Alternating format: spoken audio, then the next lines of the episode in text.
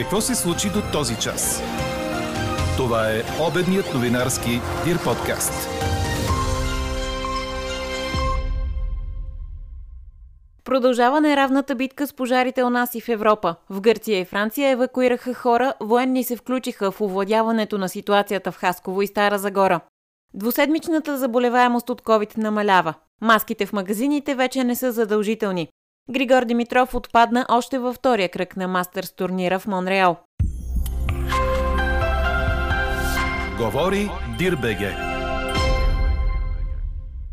Добър ден, аз съм Елза Тодорова. Това са подкаст новините по обяд на 11 август. Предстоят ни няколко дни с по-хладно и неустойчиво време. Днес със слаб временно умерен северен вятър прониква малко по-хладен въздух и температурите след обед няма да превишават 25-32 градуса. Краткотрайни валежи на места с грамотевици ще има над западна и югозападна България, а на изток и в ниските части на Дунавската равнина явленията ще са по-малко вероятни. У нас и на много места в Европа продължава борбата с горските пожари. Втори ден вилне е огнената стихия между ямбулските села Раздел, Малко Кирилово и Голям Дервент в община Елхово. Огънят се разраства и вече е обхванал 3500 декара, съобщи говорителят на областната дирекция на МВР в Ямбул Татяна Павлова. Няма обаче опасност за населените места в района, както и огънят да тръгне към българо-турската граница. Потушени са два от големите пожари в Хасковско – край Изворово и Иерусалимово и Бисер Белица. Дежурни автомобили следят за разпалване на нови огнища. Отменя се бедственото положение в Харманли, Любимец, Свиленград, каза пред БНР областният управител на Хасково Минко Ангелов. Загасен е и пожарът край Пътниково. Остава да бушува огънят край Брягово, заради който беше обявено бедствено положение в Хасково. Той се е разпрострял на голяма територия около 1500 декара, като от областната управа поискаха на помощ военно формирование плюс високопроходима техника. За щастие и там няма опасност за населените места. Военни от сухопътните войски оказват помощ и при гасенето на пожари в Стара Загора. 20 военнослужащи и техника помагат в борбата с огнената стихия в землището на село Пъстрово. С голям пожар се борят и на гръцкия остров Тасос, където обичайно има хиляди български туристи. Огънят е във висок горски район и не застрашава крайбрежието, но жителите на село в северната част на Егейско море трябваше да се евакуират. Отново се разгоряха и горски пожари по френското Атлантическо крайбрежие, като 6000 души се наложи да напуснат домовете си в Бордо, а Франция поиска помощ от съседни страни. Критична е ситуацията и в португалската планинска област Ковиля, североизточно от Лисабон. Близо 1200 пожарникари с 8 специализирани самолета се борят да овладеят пламъците там. От днес маските не са задължителни в магазините, след като министърът на здравеопазването издаде нова заповед преди дни. Те се изискват само в болници, аптеки, оптики, в социалните домове и в градския транспорт. Децата до 6 години могат да не носят маски. Новите установени COVID-инфектирани са 1429 през последното денонощие у нас. В болници се лекуват 1084 души с коронавирус. 55 са в интензивни отделения, а 9 души са починали. Двуседмичната заболеваемост в страната намалява и е под 300 на 100 000 души население. Ковид-картата пък се отсветява в зелено, след като и София излезе от етап 2 и се върна в първия. 46 годишна майка и детето и на 12 години, турски граждани, загинаха в катастрофа на магистрала Тракия. Инцидентът е станал в 101-я километър в посока София. Колата, в която са пътували, се е преобърнала и се е запалила. Вътре е бил и съпругът на жената, който е успял да излезе невредим. По първоначална информация става дума за турски гастербайтер, като автомобилът е бил с немска регистрация. Какво още очакваме да се случи днес? Държавата ще отпусне 800 милиона лева за заем на Булгаргаз, каза служебният председател Гълъб Донев преди заседанието на служебното правителство. Условията, с които дружеството ще възстанови тази сума, ще бъдат определени с решение на Министерския съвет. Държавата не се ръководи с хаштагове, а с членове и алинеи, с изрядни и професионално подготвени юридически документи. Недопустимо е да се поставя под съмнение волята на България за присъединяване към Организацията за економическо сътрудничество и развитие, още повече това да се прави за предизборна употреба. Седмица по-късно мога да добавя още една задача, която е свършена от кризисния щаб в енергетиката. Освен че търси бързи и ефективни решения за гарантиране на доставките на природен газ, кризисният щаб ще има и задача да възстанови синхрона и добрата координация между институциите.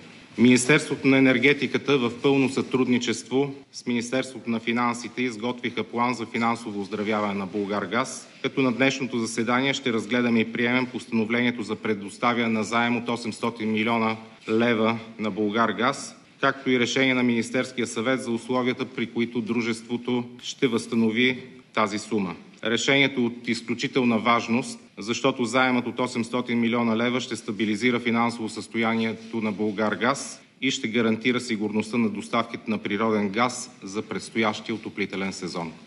На днешното си редовно заседание служебното правителство трябва да определи председател на Националния съвет за сътрудничество по етническите и интеграционните въпроси към Министерския съвет, на Националната комисия за борба с трафика на хора към правителството, както и на Централната комисия за борба срещу противообществените прояви на малолетните и непълнолетните.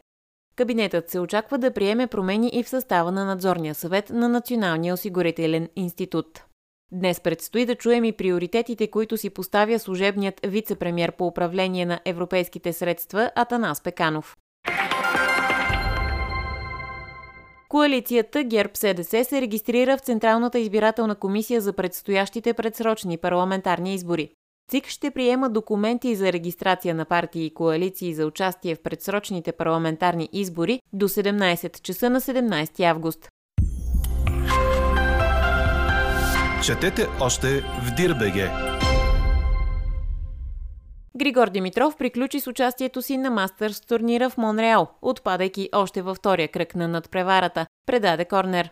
Българинът загуби с 6 на 7, 5 на 7 от австралиеца Алекс Деминор, който е номер 21 в световната ранглиста. Първата ракета на Австралия демонстрира отлична защита през целия двубой, като с впечатляващо движение по корта и отлични ретури, той се оказа изключително труден за преодоляване. Макар да игра солидно и почти да не допускаше непредизвикани грешки, Григор се прости рано с участието си в още един турнир, като първата ни ракета със сигурност има за какво да съжалява. Най-вече за случилото се в тайбрека на първия сет, когато Гришо пропиля аванс от 4 на 1, както и за пропукването си в самия край на втория сет. По този начин той продължи с неубедителното си представяне в последните месеци, като Димитров няма две победи в един турнир от Ролан Гарос през месец май. Чухте обедния новинарски Дир подкаст. Подробно по темите в подкаста четете в Дирбеге. Какво ни впечатли преди малко?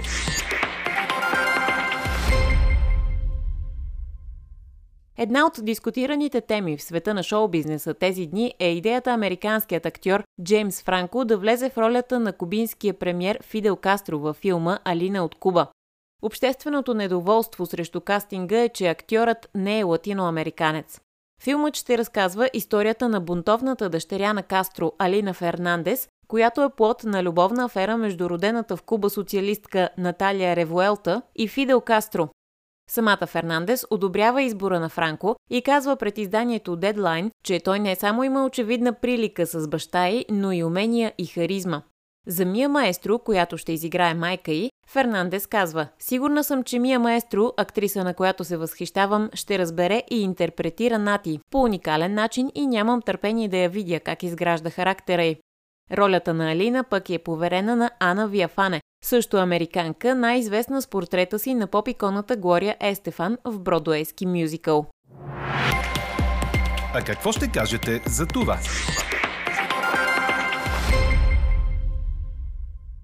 Служебното правителство ще предложи минималната работна заплата, която от април е 710 лева, да се увеличи на 770 от 1 януари до година.